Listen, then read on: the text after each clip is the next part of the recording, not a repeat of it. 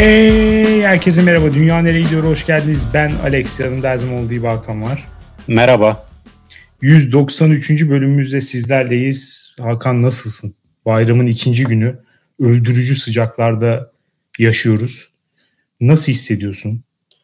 E tabi bunalmış durumdayım Alex. Biliyorsun Bodrum'dayım. Yalık ayakta, yalık ayak.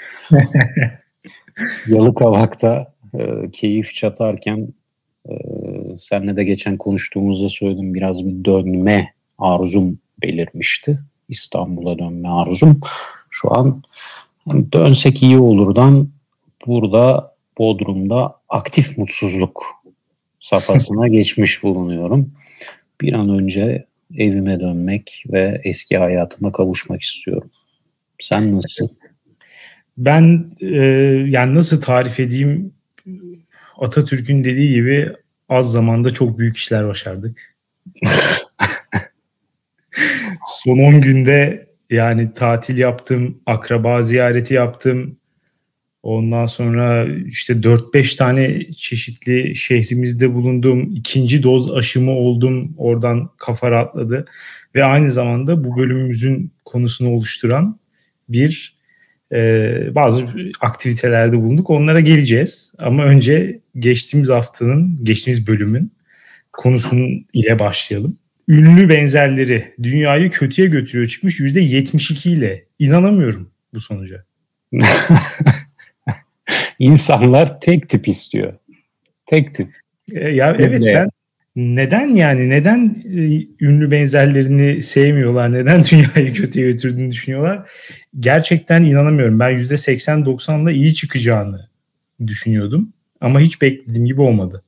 Ünlünün güzelliğinden çalıyor çünkü taklitleri. Aa, ya buna benzeyen böyle bir tip de olabiliyormuş diyorsun. O ünlünün gözündeki ihtişamı yok oluyor. Değil mi? O kadar da bir şey yokmuş. Hissi geliyor. e, yorumlara bakalım. Dünyaneregido.com'a gelen yorumlara. Ne olur gitme. Demiş ki ay geri döndünüz nasıl sevindim anlatamam. Sizi bir kere nereye gitmiştik?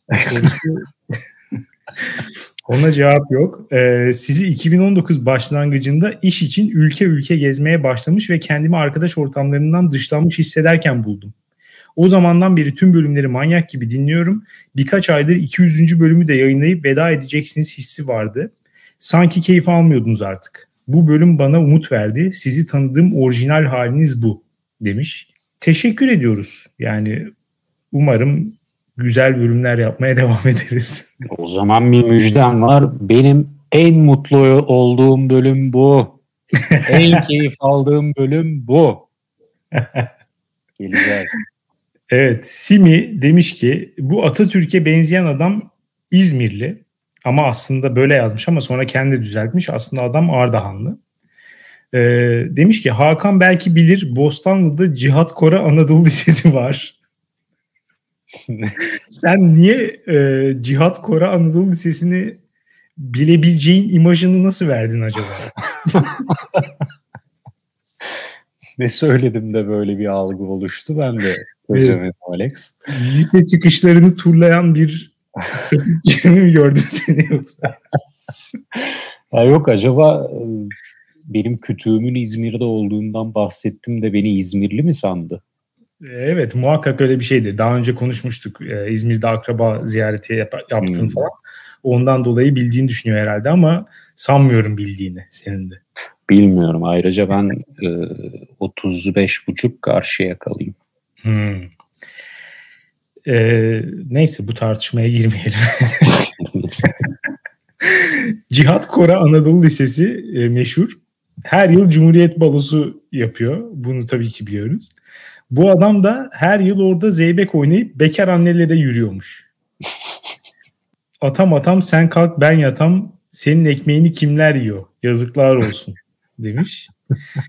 Beni ne zaman bir ünlüye benzetseler gıcık oluyorum. Avrupa yakası volkan gibi orijinalim lan ben diye haykırasım geliyor.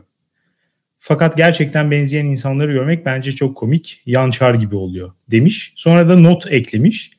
Ee, sevgili Göksal Kaya Atatürk'e benzeyen adam sanırım en iyi İzmir'de Atatürk aşkından karı düşürürüm diye burada yaşıyor. Fikrimi onaylıyor musunuz? yani biz bu şekilde konuşmuyoruz. bu bizim tarzımız asla değil. Ama evet. fikre, fikri onaylıyorum ben. Eğer öyle yapıyorsa mantıklı. bu ifade ediş tarzı tabii e, bizim hassasiyetlerimize sahip insanlar için kabul edilemez. Evet. Ama fikir Kesinlikle. düzeyinde onaylıyorum. Evet, Ginger demiş ki saçımın kızıl olması sebebiyle kızıl saçlı her ünlüye benzetildim. İşte bu en sevdiğim, en lezzetli ünlü benzetmesi tarzı. Sadece saç renginden. Bütün kızıl saç. Bunlar arasında Elçin Sangu'dan Doctor Who'daki Karen Gillan'a ve Game of Thrones'daki yabani kıza kadar birbirinden alakasız kadınlar var. Marketteki kasiyerin yüzümde maske varken sizi bir ünlüye benzetiyorum demesi artık bu benzetme işinin bokunun çıktığı anladı. Böyle olunca bütün kızıl saçlı ünlüleri sayıyorum ki bir an önce sohbet son bulsun. Ama o da mesela kötü. Şimdi Elçin Sangu mesela çok güzel. Ee, sen de kızıl saçlısın. O da biri seni böyle sizi bir ünlüye benzetiyor falanca aa Elçin Sangu mu? falan dersen ama pek de benzemiyor. Sen o kadar güzel değilsen çok antipatik olur. Bilmiyorum. Buna çare yok. Yani bunlara maruz kalacaksın. Ee, kızıl saçlı olmanın kötü taraflarından bir tanesi de bu. Kızıl saçlı, kısa saçlı, e, başka ne olur böyle ayırt edici? Büyük burun. Evet. Çok kıvırcık falan. Bu özelliklere sahip insanlar dezavantajlı. Evet Gaf demiş ki çok iyi bir bölüm olmuş. Çok güldüm. Çok teşekkürler. Çok çok çok. Biz de sana teşekkür ediyoruz Gaf. Alexander Koray Lee demiş ki ben Alexander Koray Lee. Benzetildiğim ünlü Alex. Sevgili Alexander Koray Lee sana kötü bir haberim var. Ben ünlü değilim. yani seni birine benzetmişler sadece. E, fotoğrafınıza ulaşmak eskiden daha zordu ama yine de insanlar bir yolunu bulup ses tonun şöyle benziyor, konuşma tarzın aynısı diye sallayarak bir şekilde benzetiyordu. Halbuki tek ortak noktamız malum. E, isim benzerliğini kastediyor herhalde. Ünlü benzeri olmak gerçekten yorucu ve insanın üzerine benzersiz bir sorumluluk yüklüyor. Alex'i ortamlarda temsil etmek ayrı bir yüktür tabii ki. Evet. Ee, herkes kaldıramaz bu yükü. Ya demek ki bu e, sevgili Koray arkadaşımızı gerçekten bir ünlüye benzetseler nasıl hissedecek? Yani benden bu kadar şey aldığına göre. Belki çok büyük sorumluluklar yani buradan devam sen. Ben ona benziyorum falan de daha fazla sorumluluk gelirse ciddi sıkıntı yaşayacaksın gibi bir his var için. e, konumuza geçelim istersen. Madem çok mutlusun sen anons et. O zaman evet Allah'ın izni peygamberin kavliyle konumuza geçelim Alex. Evet. Bugün mutlu gün. Bugün kutlu gün. Daha doğrusu geçen hafta bir gün bu özelliklere sahipti. Fakat biz bugün konuşacağız evlenme teklifleri konusunu. 2021'in en büyük olayı geçen hafta gerçekleşti. Ve Alex sen sevgilin, sevgili hocama evlenme teklifinde bulundun. Evet, doğru. Ne cevap aldın? Süreç nasıldı? O an havadaki nem oranı neydi? Etrafta hangi renkler vardı? Nasıl bir psikolojiden geçtin? Tüm bu süreci senden en ince ayrıntısına kadar dinlemek için sabırsızlanıyorum. Ben biraz daha geniş almak istiyorum konuyu. Ee, özel durumlardan çıkartalım. Biraz daha genel konuşalım ama yani şunu söyleyeyim aldığım cevaptan o kadar da memnun olmadım. yani şöyle söyleyeyim belki de hani hayır demek tabii ki en kötü şey olurdu. En kötü cevap olurdu. Ee, o hariç en kötü cevaplardan bir tanesini almış olabilirim. Nasıl bir cevap aldın? Ya ben biliyorsun daha önce bunu e, birkaç bölümde hani konu açıldıkça konuşmuştuk. Ben işte bu işlerin seremoni kısmını e, önemseyen, çok atlamak istemeyen falan ya böyle hani her şeyini de değil ne bileyim işte çok incik cincik şey var. Söz bilmem ne falan. Onları geçiyorum ama en azından tamamen de böyle bir casual hani evlenmek de hiçbir şey değilmiş. Ee, sanki böyle sıradan bir gün falan. O kadar da olmasını istemiyorum. Yani ben birazcık daha geleneklerine bağlı bir insanım. Biraz seremoni kısmına önem veriyorum. Dolayısıyla e, şeyden başlayayım o zaman evet. Dedim ki gideyim bir tane yüzük alayım. Bu işin şeyi bu. Raconu bu. Ondan sonra şimdi belki dinleyenler diyecek ki ya işte şeye bak geri kalmış bilmem ne. Nasıl ya? Olabilir. Ya işte birçok insan artık e, bunları gereksiz, demode, saçma sapan şeyler olarak görüyor. Ya ki doğru bu arada. E, saçma sapan gerçekten de. Yani şöyle söyleyeyim. Hangimiz hayatımızın çeşitli evlerinde saçma sapan şeyler yapmıyoruz? ben yalnız olayın bu noktaya vardığını bilmiyordum. Yüzük alma, yüzük takma işlemi dahi mi demode hale geldi? Yani evlendikten sonra yüzük takmamayı biliyorum. Evet o artık normalleşen bir şey. Güzel evet. bir şey. Ama o yüzük alıp evlenme teklif etme o da mı artık? Ya o bile öyle oldu. Evet. O bile biraz artık yani cool değil. Öyle söyleyeyim. Wow. Yüzük evlenme teklif etmek artık cool bir şey değil. Ya o şeyi ayrıca konuşuruz. Hani yüzük, pırlanta endüstrisi falan orada çok garip şeyler yaşadım. Onları anlatabilirim gerçekten. Değişik bir sektör. İnsanı girdap gibi içine çeken bir tarzı var. Ama işte onu yaptım. Sonra zaten işte e, tatile gidiyorduk. Orada işte yemek yedik falan. Sonraki ortamda otururken konuyu bir şekilde oraya getirdim. Daha sonra önceden ayarlamış olduğum drone'la yukarıdan yüzük geldi.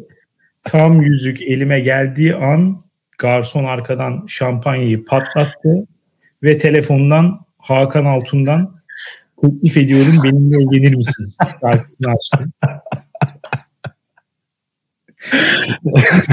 Daha önce otele haber verdiğim için otel müşterileriyle beraber organize ettiğimiz flash mob. Evet, bir şekilde bir teklif yaptım. Ama biraz sanırım fazla şaşalı bulundu teklifim. Bu sebeple olumsuz bir cevap mı aldın? Evet yani e, ne gerek vardı falan gibi. ya, ya bir dakika tamam bir dakika başa sar. Böyle, böyle bunlar yaşanmadı. Bunlar yaşanmadı biliyoruz. Ama yemek sonrası kısmı doğru diye anlıyorum. Evet evet yani otururken işte zaten ya bir de şöyle bir şey var işte hep diyorlar ya evlilik teklifinin sürpriz olması lazım. Ama bugün geldiğimiz noktada insanlar birbirleriyle çok rahat bir şekilde bu konuları konuşabildiği için sürpriz yapamıyorsun. Çünkü ya uzun süredir birlikteyiz, beraber yaşıyoruz. Sonuçta milyon kez gündeme geliyor bu evlilik konusu. Hiç konuşulmaz. Yani mümkün mü böyle bir şey? İmkansız yani. Dolayısıyla sürpriz olma ihtimali birçok çift için artık yok. O yüzden de eklem çabalara giriyor insanlar. Yani hani evlilik gündeminin sürpriz olma ihtimali yok artık. Bari teklif çok sürprizli olsun diye böyle kandırmacalı. İşte bir yere çağırıyor orası aslında orası değil falan tarzı böyle. Ya bunlara açıkçası çok fazla girmek istemedim. Yani bunlar birazcık rahatsız edici gibi geliyor bana. Yani bu derece böyle sürprizli şeyler. Yalnız bu noktada yani bu noktada e, sana teessüflerimi iletmek istiyorum. Çünkü bizi olaya dahil etmedin. Ben bekledim ki biz çevrenizde bir çember oluşturalım, ampul tutalım elimizde, ışıklar arasından siz yürüyün, balonlar fırlatalım. Yani bunları bekledim açık konuşayım. Ama bizi bu sürecin hiçbir kısmına dahil etmeyerek sen yolunda solo ilerlemeyi tercih ettin. Evet. Bilmiyorum bu tarz prodüksiyonlara karşı mısın? Ya toplu şeylere kesinlikle karşıyım. Ya biliyorsun zaten toplu doğum gününe falan bile ben çok fazla şey yapmam. Çok hoşuma gitmez. Toplu teklife yüzde yüz karşıyım. Ya şuna karşı değilim. Ben katılırım. Mesela sen teklif edeceğin zaman beni davet edersen hemen gelirim. Ama ben, ben bu şekilde teklif etmek istemem yani. Biraz fazla gibi geliyor. Başkalarını dahil etmek çok baskı oluşturuyor. Sürpriz de biraz o baskıyı oluşturuyor ama hani toplu teklifler sanırım en kötüsü. Bence Peki. öyle. Yani ben ne alan tarafında olmak isterim ne de teklif eden tarafında olmak isterim. Başka insanların olduğu bir teklifin. Hmm. Sadece arkadaş kısmında, tribünde olmak isterim. Peki baskı demişken şimdi yemeğe oturdunuz. Yemek yendi. Muhtemelen sen o yemekte konuşulan konulara pek dahil olamadın diye düşünüyorum. Çünkü kafanda kuracağın cümleler vardı mı diye soruyla sorayım sana. O an baskı hissettin mi? Ya ben soruyu nasıl patlatacağım? Öncesindeki o kısma hazırlandın mı? Ayna karşısında çalıştın mı? Yok canım o kadar da değil. ya baskı o kadar öncesinde falan değil de tam böyle işte şeyden sonra artık bütün şey hazır. Yüzük müzik her şeyim hazır.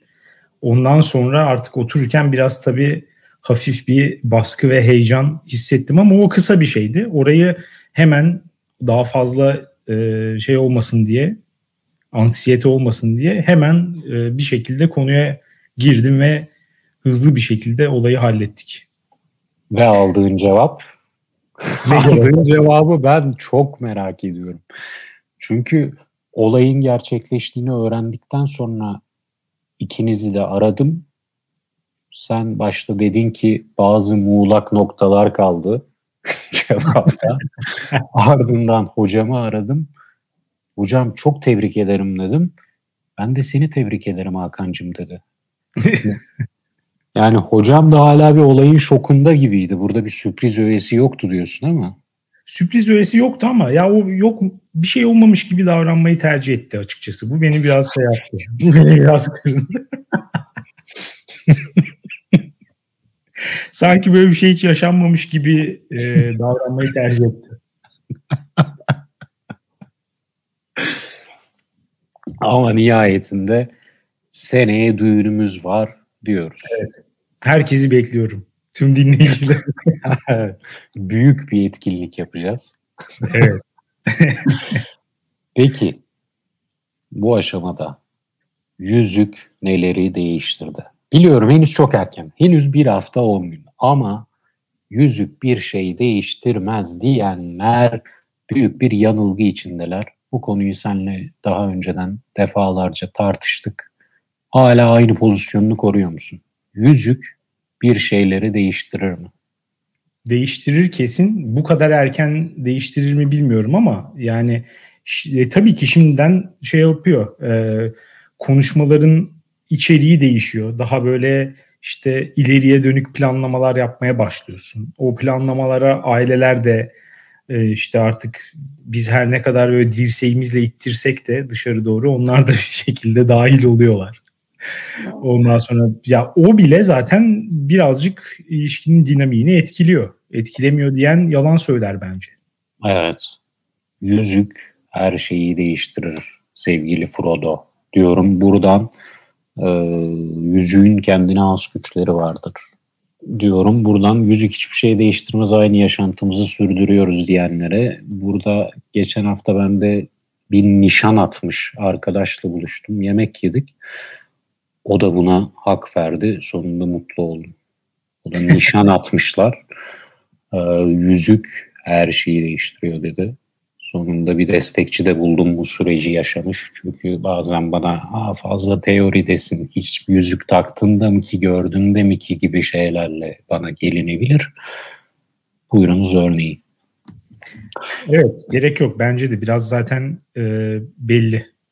Ama şeye gelirsek yani artık biraz benden çıkalım. Biraz konunun genelini konuşmaya başlayalım. ya bu e, geçtiğimiz aylarda bir arkadaş grubuyla buluşmuştum. Orada mesela artık şey noktasına gelmişiz yaşımız itibariyle onu fark ettim. Masadaki herkes ya evli ya böyle teklif etmiş evlenmek üzere ya da hani ne zaman teklif etsem diye artık düşünüyor. Yani Hı. neredeyse herkes bu noktada. Böyle 10 kişiden 8-9'u evliliğin belli aşamalarında. Buna boşanmışlar da dahil. Çift dikişe gidenler de bile dahil. evet aynen. Ee, ama işte orada şunu fark ettim. Gerçekten ya böyle teklifte bir yandan şu baskı oluyor ya insanların üzerinde. Ee, hani orijinal bir şey olmalı, farklı bir şey olmalı falan.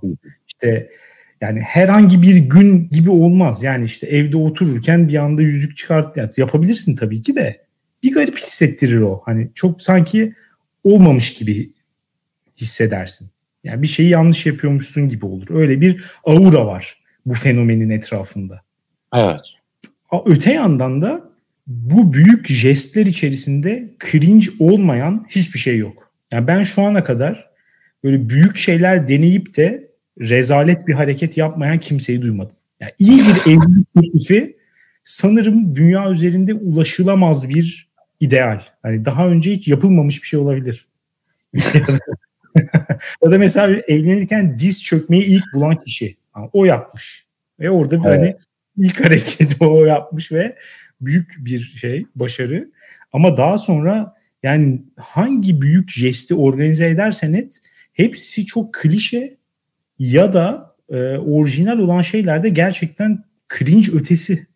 Yani olmuyor. Çok düşündüm olmuyor maalesef.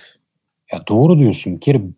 Büyük bir prodüksiyon yapılacaksa bunun daha önceden yapılmamış olma ihtimali çok düşük. Çünkü her sene milyonlarca insan evlenme teklifinde bulunuyor. Dolayısıyla bunun denenmeme ihtimali yüzde sıfır. Ancak orada iki tarafa özel, o çifte özel bir olay üzerinden yürünebilir diye düşünüyorum. Orada evet. bir prodüksiyon katılabilir. Ama işte onu da genelleyemeyiz. Onun da reçetesi yok. Her ilişkide farklı illaki. Evet. Ee, bizim ilişkimizde bu özel an şeydi. E, pastanın içine yüzüğü koymak. Şampanyanın içinden yüzük. Evet, evet. İlk buluşmamızda bir şey yerken içinden pastanın içinden bir şey çıkmıştı. Ona atıfla böyle bir şey yapmak istedim. Mesela bizim bir arkadaş şöyle yapmıştı yanlış hatırlamıyorsam. Bir uçakla hani mini bir uçakla bir tur. O turdan dönerken de e, uçağın indiği pistte şey benim evlenir misin pankartı. Evet bu da çok yapılıyor artık mesela. evet. Yani bilmem hoş bir şey mi şimdi bu bilmiyorum. Tabii bu uçak davetinde de şöyle bir olay var. Yine sürpriz öğesi pek yok. Sevgilim beni özel bir uçakla bir tur atmaya davet etse ben de herhalde bir şey geliyor. Bir teklif geliyor derim. Belki çok zenginseniz sık sık yaptığınız bir aktiviteyse. o zaman da böyle bu şekilde teklif etmezsin çünkü sıradan bir şey olur senin için artık. Evet o zaman bir volkanın dibine giren bir aletle falan bir yanardağın içinde falan eder herhalde. Şey görmüştüm bir kere e, bu Boğaz'da tekneyle geziyorlar. Ondan sonra ikinci köprünün altına gidip tekneyle sonra lazerle köprünün altına yansıtıyor. Hakan benimle evlenir misin yazıyor köprünün altında. Bu nasıl mesela? Güzel mi sence? Ya köprüyü de alet etmeyelim. Bu Köprüde kalsın demek istiyorum ama bu Hakan benimle evlenir misin sorusu benim biraz içimi sıcaklattı. içimi ısıttı. Bu konuya ne diyorsun? Çünkü bu cümle kadın tarafının erkeğe teklif ettiği bir senaryoyu içeriyor.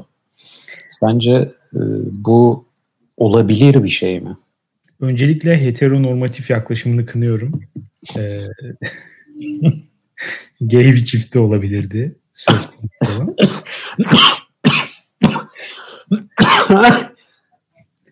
Çok haklısın. Özür diliyorum. Bir an hassasiyetlerim bloklandı orada. Ama e, geçen gün bir tane video düştü Twitter'a. Onun üzerinden bayağı da tartışma döndü. İşte bir e, genç kadın bir adama e, teklif ediyordu. Yani o adamın tavırlarını falan görünce ya bana teklif edilse donup kalırım herhalde. Çok yani çok şey beklenmedik hakikaten sürpriz o olur. Neyi yanlış yaptım? İçinden geçirir misin? ya bilmiyorum geçirmem herhalde. ben de geçirmem ama bilmiyorum e, antifeminist olarak algılanabilir bu söyleyeceğim ama bu gelenek olduğu şekliyle devam etmesi daha iyi gibi geliyor bana. Olabilir evet. Ee, şeye ne diyorsun peki? Geleneğin artık modern parçalarından bir tanesi. Teklifi alan kişinin e, teklifi aldı, kabul etti, yüzüğü taktı. Ondan sonra hemen Instagram'a işte el fotoğrafı ve işte she said yes. ya, bu, ya bu kötü. Ya bu kötü. Bu zaten gelenek değil. Geleneği, bu geleneğin sosyal medya tarafından istilası örneği oldu. Ya ama bilmiyorum ya. Benim sevgilim bana teklif ederse edildim bu arada. Pardon. ya, örneği de evet. yaşandı. Evet ben de oradaydım hatta. Sen de mi oradaydın? Evet. Aa iki kere mi etti acaba o zaman? Veya farklı ben insanlar mı etti? Ben bir sürekli evlilik alıyorum yoksa? Ama ben bak hatırlıyorum. Şu anki şaşkınlığım e, açıklıyor her şeyi. Aynen bu şekilde ben de şaka sandım. Ve ha, evet. evet evet dedim. Ayrıldıktan sonra öğrendim ki meğer ciddi bir evlenme teklifiymiş. ee, Şakayla kendini nikah dairesinde bulabilirdin. ya orada biraz ayılabilirdim belki yani ne oluyor diye ama ya ben öyle bir durumu evet benim dünyamda tahayyül bile edilemeyen bir şey galiba. Maalesef konuda biraz gerici çıktım. Demiyorum. O zaman son olarak bu şeye girelim. Tek taş, pırlanta endüstrisi. Aa, evet. Girelim. Çünkü inanılmaz bir şey gerçekten. Yani herkesin tecrübe etmesi, yani herkesin tecrübe etmesini isterim. Cinsiyet ayırt etmeksizin. Kadınların eksiği oluyor bu. O süreçler olmadan direkt e, yüzük geliyor ama aslında belki onlar da gidip sonrasında başka bir vesileyle erkeğe bir şey alabilir, tek taş alabilirler.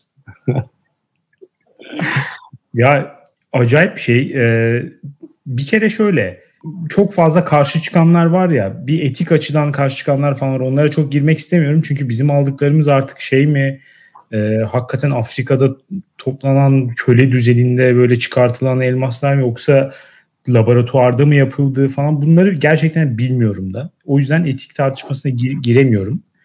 Ama hani şey olarak bakıyor bazıları. İşte e, hiçbir değeri yok. Tamamen işte hype'lanmış bir şey. işte bir anlatının parçası olduğu için e, bu kadar şey işte alıyorsun aldığın anda değeri yüzde 50 düşüyor. Bir daha istesen de geri satamazsın. Satsan da çok para kaybedersin falan. Böyle rasyonel argümanlarla karşı çıkmaya çalışanlar çok garip geliyor bana.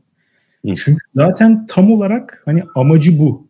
Hiçbir değeri olmayan bir taşa belli bir miktar parayı dökmek hani sadece bir işte aracı olsun diye o sembolik anlamı taşıması için yani çöpe para atıyorsun hakikaten neredeyse. Ha. Ya evlilikte evlilikte rasyonel bir yan aramak e, fuzuli bir meşgale diyebilir miyiz?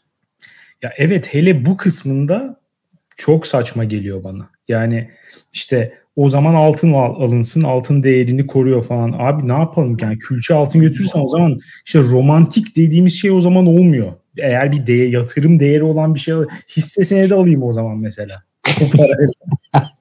Ona hediye edeyim. Abi, bu kadar, böyle bir şey olabilir mi abi? Yatırım değeri niye konuşuyorsun yani? Teklifte kullandığın yüzün. saçma. Gerçekten saçma. Bence de saçma. Ya şey argümanı biraz daha mantıklı. Hani takılmıyor pek. Çünkü işte hani çok şey değil. E, çok şık gözükmüyor. Biraz fazla gözüküyor gerçekten. Evet. Çok böyle hava atıyormuş gibi gözükürsün. Onu günlük kullanılabilecek bir şey sanırım değil yani. Ya değil ama zaten öyle bir amacı da yok. O bir anı tarihe mimlemek için kullanılan bir araç. Başka Aynen bir öyle. Anlamı yok. O parayı o anı mimlesin diye veriyorsun sen. Onun kullanım değerine falan vermiyorsun. Kesinlikle. Zaten ya evlenme teklif etmek hayatında hani kaç kere yapacağım bir şey? İki, yani bilemedin üç. yani iki üç kere için bunu e, rasyonel yatırım değeri var mı? Yüzde elli düşer mi? Kaç düştü? Altın çıktı bizimki arttı mı? Gibi şeylere giriyorsan zaten o zaman belki dördü de zorlayabilirsin. Evet. O zaman evet yatırım gibi bakmaya başlayabilirsin. Evet bunlara hiç girmemek lazım ama bu şeyi sürece girdiğin zaman etraftan sana bir bilgi akışı başlıyor. Eğer hani tek başına yürütmek istemiyorsan süreci bir bilgi akışı başlıyor. Mesela şöyle hikayeler duymaya başlıyorsun. İşte benim bir tanıdığım bilmem nesi gitmiş işte kıza evlenme teklif etmiş. Tek taş yüzük vermiş falan. Daha sonra kız yüzüğe bakmış böyle pek aklına yatmamış. Sanırım çok e, beklediği gibi gelmemiş.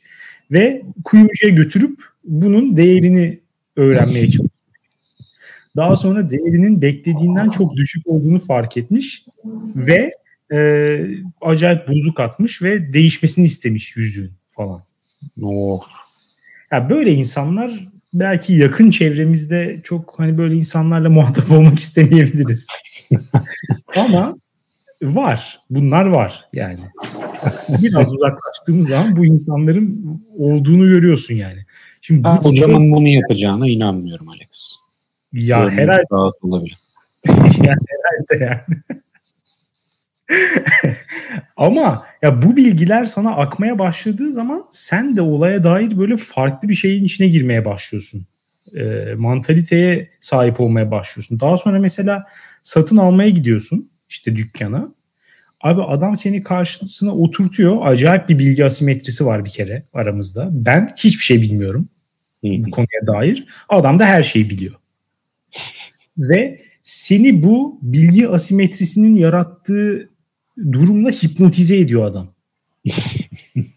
o kadar detaylar veriyor ki sana. Böyle fuzuli. İşte kesim bilmem ne anlatıyor 15 dakika. İşte ağırlığı şu gösterir. Karat budur. İşte rengi şöyledir. D, E bilmem ne. Harfler ilerledikçe parlaklığı düşüyor. Rengi sarıya dönüyor falan filan. Yani o kadar fazla seni detaya boğuyor ki sen kendi kaybediyorsun artık orada. Ve sana bu verdiği bilgilerle şu, şu hale getiriyor seni. Mesela bazen şöyle olur ya telefon alacaksın diyelim ki kafanda bir bütçe var. Diyorsun ki mesela 7500 liralık bir telefon alayım ben. Bu kadar para harcamak istiyorum diyorsun. Ama araştırmaya başlıyorsun mesela telefonları. 7500 liraya bir tane var ama bir tane de 9000 liralık var diyelim ki. Ama o, o şunu da yapabiliyor. Bir özellik daha fazla var. O zaman mesela kafan karışıyor ya. Ulan acaba bunu mu alsam falan. Böyle yapa yapa ben birçok kez mesela almayı düşündüğüm şeyin iki katı fiyatındaki alışverişler yaptım. Herkesin başına gelmiştir herhalde. Evet. Bu adam da sana bunu yapıyor işte. O kadar çok detay veriyor ki ve gözle asla göremeyeceğin farklar. Yani ikisini yan yana koy hiçbir şey anlamıyorsun. Onu diyecektim ben de. Ay, taşın 5 milimetre altındaki atılan bir çizik. Kesme evet. biçimi.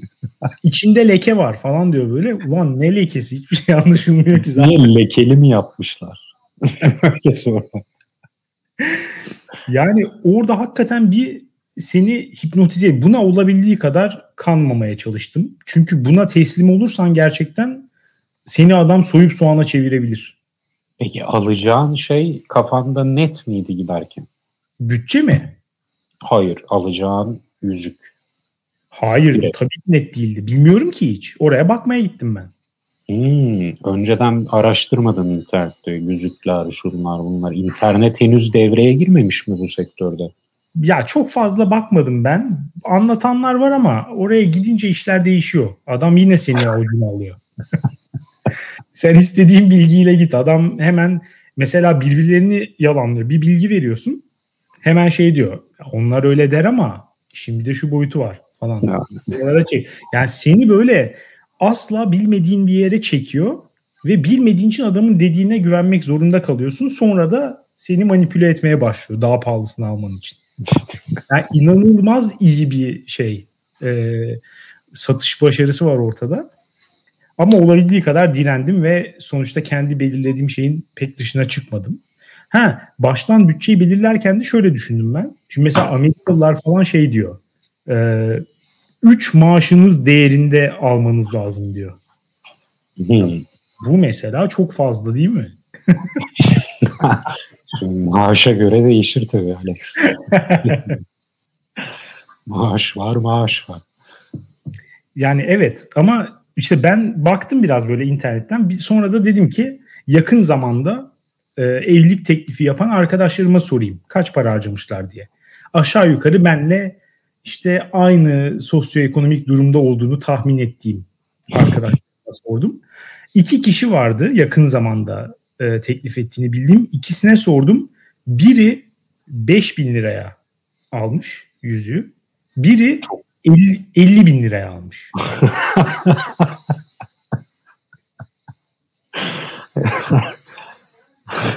Ve gerçekten hani ekonomik durumları arasında o kadar fark yok. Olmadığını biliyorum yani. Aradaki farkı karakterleri e, arasındaki fark mı belirliyor? Herhalde öyle bilmiyorum artık ne belirliyor. ya yani yüzüğün alınacağı kişinin beklentileri falan da birazcık sanırım belirliyor olabilir. Hmm. Ee, öyle bir durum da var. Yani kimisine hiç sorun etmez. Kimisi az önce dediğim gibi mesela 50 bin liralık bekliyorsa 5 bini alınca hemen kuyumcuya götürür gizlice. Hmm. Ya da Ama... götürmese bile ya bu ne böyle der. Biraz böyle morali bozulur yani. Bazı senin, insanlar öyle. Senin için çok üzücü bir iki rakam. Evet hiçbir cevap alamamış oldum yani zaten. Şimdi araya konuşlandıracaktım muhtemelen kendini. Kesinlikle. Yani evet. Rakamlardan bağımsız muhtemelen kafanda bu vardı. İki rakam alırım arasında bir yere. Aynen öyle. Ortalama bir şey yaparım diye düşünmüştüm. Ama 5000 ve 50 bin bana hiçbir bilgi vermedi ne yapmam gerektiğine dair. Şimdi sormak istiyorum ama açıklamak ister misin bilmiyorum. Yüzüğün fiyatını. Ya hayır sonra sana söylerim de burada artık onlara da girmeyelim yani. Ona girmiyorsak çok daha önemli son soruyla bitirelim. Girmemiz gereken. Göz yaşları aktı mı? Hayır. Ben, abi senin, sana... senin, senin. karşı tarafına. Onun cevabını duydun yani. O, orada hiçbir şey yok. Etkilenme, heyecanlanma, şaşırma falan hiçbir hiçbir etki yaratamadım.